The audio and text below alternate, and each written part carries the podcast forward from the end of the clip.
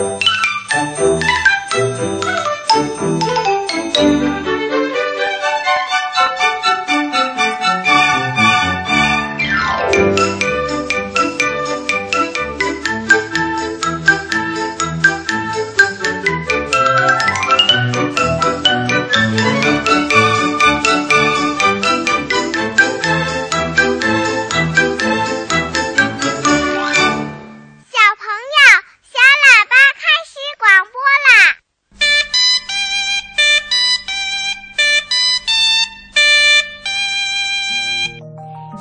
小朋友，欢迎收听小喇叭节目，我是春天姐姐。亲爱的小朋友，春天姐姐想知道，平时你在家里都做些什么呢？除了玩游戏、看电视，你会帮助家人做一些事情吗？嗯，小朋友们可能会东瞧瞧、西看看啦，心里会想：为什么要帮大人做事呢？哎，对了。小朋友们从小就应该学会靠自己的双手来换取自己想要的东西，这样你才会更加珍惜，也会觉得很光荣。在今晚的抱抱熊故事时间里，小朋友们就可以认识一位小朋友，他叫派乐，看看他是怎样通过自己的努力得来一件新衣服的。请小朋友们一会儿注意收听哦。好的，那接下来呢是博士爷爷信箱。我们先来看看哪位小朋友给博士爷爷提出了小问号。江苏常州的徐新月小朋友对博士爷爷说：“我想知道蚊子在黑夜里是怎么看见人的。”哦，真是一个很棒的问题。好的，那下面我们就请出博士爷爷来回答徐新月小朋友的小问号。有请博士爷爷。天上的星星为什么不会掉下来呢？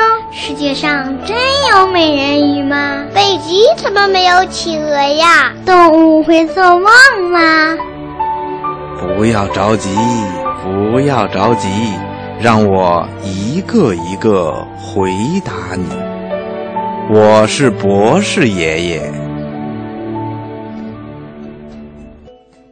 蚊子在黑夜里怎么看得到人呢？嗯，听广播的小朋友，蚊子啊，是我们人类健康的大敌。蚊子的生长和繁殖离不开积水和杂草，它们把卵产在水里才能够孵化。蚊子的幼虫和蛹也生活在水里。一般来说呀。蚊子繁殖的速度非常的快，一对蚊子一个夏天繁殖的子孙后代，加在一块儿啊，能达到一千多只。每当夏天来到的时候，它们一边发出嗡嗡的声音，一边飞到人和动物的身上，用针一样的嘴巴刺进人和动物的皮肉中，吸取我们的血液。同时啊，还给我们传播很多的疾病，影响我们的工作和休息。在黑夜里呀，房间里的蚊子知道哪里有人，它就会飞过去吸我们的血。那么，蚊子是怎么知道哪里有人呢？是不是它能够在黑夜里看得见我们呢？呵呵，不是这样的。原来呀，人在呼吸的时候。会呼出大量的二氧化碳，当蚊子闻到这些气味以后呢，就会飞到我们的身边。同时啊，蚊子还能够闻到我们人体皮肤散发出来的气味，并且能够感觉到人的皮肤的温度。这样啊，即使在黑夜里，蚊子也能够知道我们人在什么地方。能够准确的飞到我们的身边来叮咬我们，小朋友，你知道吗？除了蚊子以外呀，一般吸血性的昆虫对二氧化碳都很敏感，所以啊，它们在黑夜里也能够知道我们人在什么地方。听广播的小朋友，你听明白了吗？好啦。今天的小问号啊，博士爷爷就给你说到这儿了，咱们下次节目再见吧。科学理论研究证明，六到三十六个月是儿童生长发育和人的大脑发育的黄金时期，这个阶段及时补充营养非常重要。如果不采取相应的措施，错过这一生长发育的关键时期，将会导致儿童贫血和生长发育迟缓。从而影响儿童的智力水平和健康状况，这种不良影响将伴随孩子的一生。中国每年大约有一千六百多万新生儿，其中大部分出生自农村，很多小宝宝一出生就面临资源极度短缺的环境，所以更需要全社会的关注。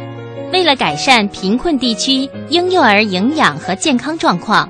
国家卫生和计划生育委员会与全国妇联合作，从二零一二年起，为国家集中连片特殊困难地区的六到二十四个月的婴幼儿免费发放营养包。目前已有三百个县的婴幼儿吃上了营养包。晓得啦，晓得啦，你小弟弟啊，喜欢吃的很。小朋友们，你们好，今天蒋大夫接着跟你们说说，怎样才能长得更高。遗传对身高的影响是很多爸爸妈妈或者小朋友对身高的看法的误区。有不少的家长呢，就认为父母高，孩子肯定不会矮。其实啊，遗传因素虽然对身高起的作用比较大，但是身高绝对不是仅仅由遗传因素所决定的。小朋友们可能也许也发现，有些爸爸妈妈挺高的家庭，孩子却没有达到爸爸妈妈的身高；而有些爸爸妈妈不太高的家庭呢，孩子却挺高的。像这种情况呢，就说明身高的生长和环境因素是有很大的相关性的。那么，影响身高的环境因素都包括哪一些呢？主要呢是五个方面，一个呢是营养，也就是吃什么、怎么吃；第二个呢是睡眠，就是睡多长时间、怎么睡；第三个呢是运动，做哪样的运动、运动多长时间；还有呢情绪也会影响到身高；最后一个方面是疾病。很多的遗传代谢性疾病、营养性疾病，或者是其他的一些内分泌疾病，都会影响到身高的增长。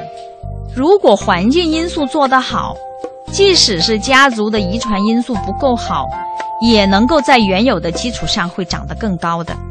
反过来，如果家庭的遗传因素很好，但是环境因素做得比较差，孩子也有可能是长不高的。所以呀，要想长得高。最重要、最重要的就是要把环境因素做到最好。为什么呢？遗传因素是先天就决定了的，没有办法改变的；而环境因素是可以改变的，是可以尽量做到最好的。营养因素包括什么呢？每天吃多少食物，吃哪样品种的食物，补充怎样的一些营养素。睡眠的因素呢，包括。几点睡觉？几点起床？是不是需要睡午觉？整个睡眠的持续时间、睡眠的质量等等。运动呢，还包括哪样的一些运动方式能够帮助长得更高？运动需要持续多长时间？是早上运动还是晚上运动？一个星期运动几天？等等。有一些孩子呢，虽然说其他方面的因素做得好，但是呢，由于功课负担比较重，每天都处于郁闷的状态。这种情绪呢，也会影响到孩子身高的增长。除了这些环境因素以外，对于那些影响到长高的疾病，一定要做到尽早的诊断、尽早的治疗，同时呢，也要尽可能的进行预防。好啦，小朋友们，今天我就给你们说到这儿吧，咱们下次节目再见。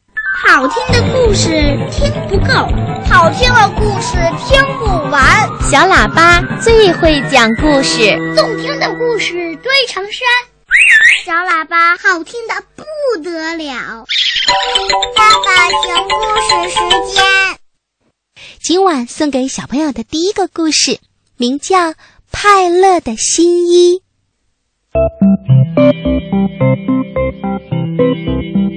从前有一个小男孩，叫派乐。他呀，有一只小绵羊。一直以来呢，都是派乐他自己在照料着这只可爱的小绵羊。小绵羊一天天在长大，派乐也在长大。小绵羊的毛越长越长，可是派乐的衣服却越穿越短。有一天呀，派乐拿了一把大剪刀，把小绵羊身上的羊毛都剪了下来。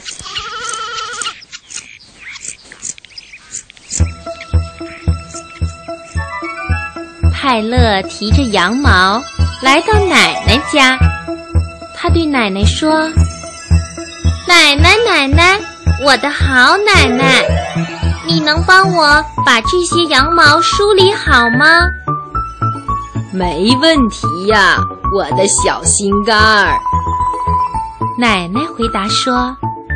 不过呢，在我梳理羊毛的时候，你得帮我把胡萝卜地里的杂草拔干净哦。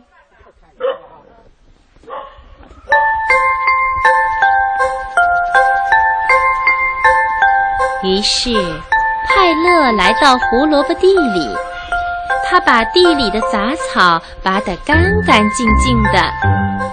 奶奶呢？他呀，帮派乐把羊毛梳得顺顺滑滑的。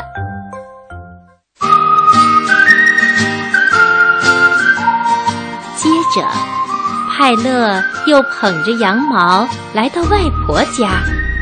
他对外婆说：“外婆，外婆，我的好外婆，您能帮我把这些羊毛纺成线吗？”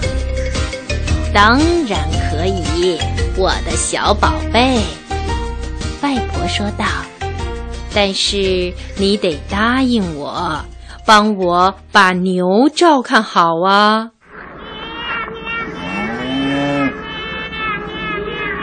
于是，派乐帮外婆放牛，外婆就在家为派乐纺毛线，羊毛。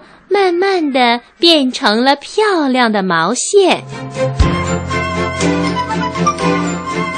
然后派乐到了油漆匠叔叔家，想找他要点油漆，给他的毛线染色。油漆匠叔叔听了，哈哈大笑起来：“哈哈，我的傻孩子，油漆可染不了毛线。”得用染料才行啊！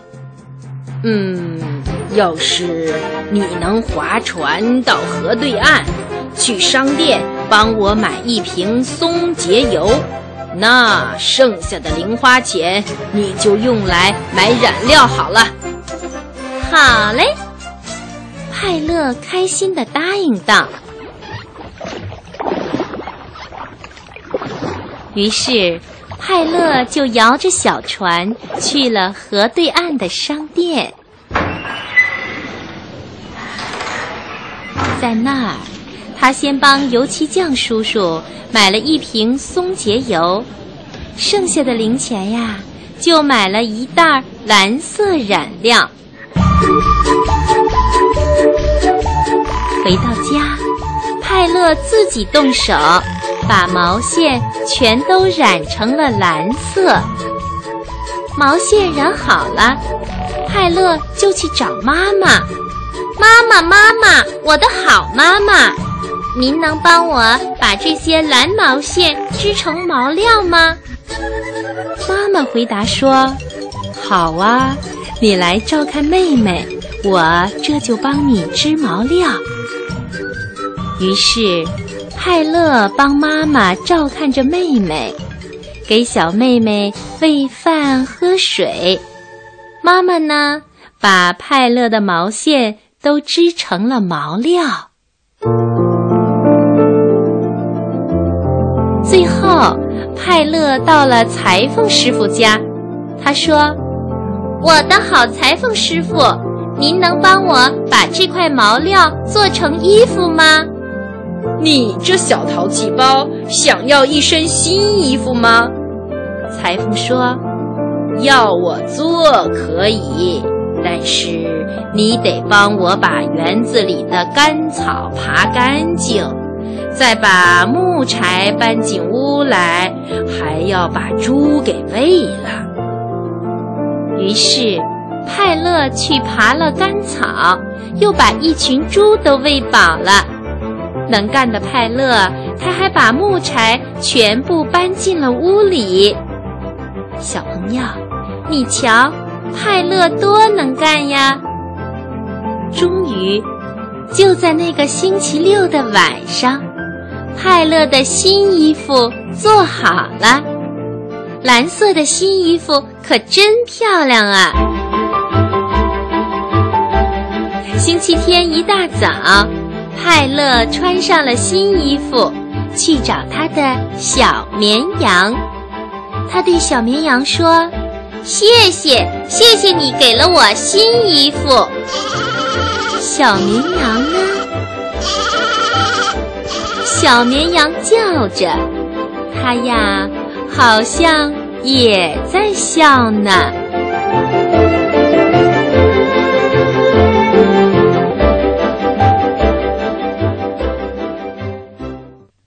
接下来，我再送给小朋友一个好听的故事《蜗牛的房子》。下雨了，雨点儿哗哗的打在喇叭花上，喇叭花开得更红更艳了。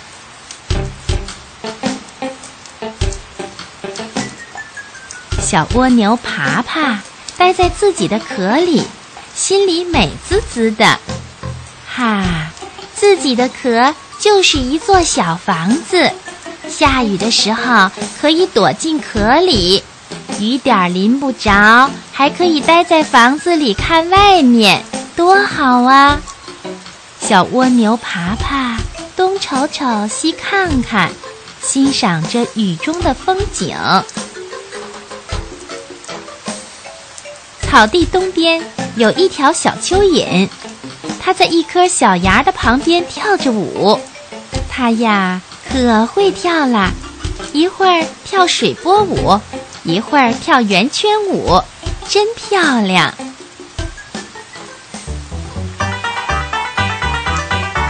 哟，草地的西边还有只小兔子，躲在蘑菇下面，一点雨也淋不着，好像在唱着歌呢。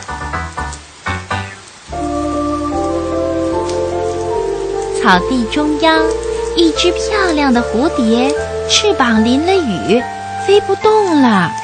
它只好停在一片叶子下面，不停地发抖，真可怜。要是它也有房子就好了。突然，小蜗牛爬爬听见身边有一阵轻微的声音，它扭头一看，咦？身边什么时候多了小蜜蜂嗡莉？小蜜蜂嗡莉的翅膀也被雨淋湿了，它也飞不动了，满脸都是伤心的样子。嗡莉，快到我的房子里来避雨吧！看到小蜜蜂嗡莉伤心的样子，小蜗牛爬爬赶紧说。这时候，小蜗牛爬爬的脑瓜里突然冒出一个念头：如果小蜜蜂嗡里来避雨的话，房子这么小，我自己到哪里去呢？可是小蜜蜂嗡里不能再淋雨了，否则会生病的。平常啊，小蜜蜂嗡里一见到爬爬。就会高兴地唱采蜜歌，爬爬身边的喇叭花一看见小蜜蜂嗡里飞过来，就会开得又大又美。小蜜蜂嗡里勤劳友好，一点不像大黄蜂，就知道欺负人。当朋友遇到困难的时候，难道不应该帮助他吗？于是，小蜗牛爬爬又招呼了一声：“小蜜蜂嗡里，快过来！”小蜜蜂翁里犹豫着，它抖着淋湿的身子说：“嗯，可是，可是你的房子太小了，如果我去了，你就没地方待了。”小蜜蜂翁里心里想：“今天去采蜜的地方很远，预报气象的小蜜蜂说是个大晴天，可是下了雨。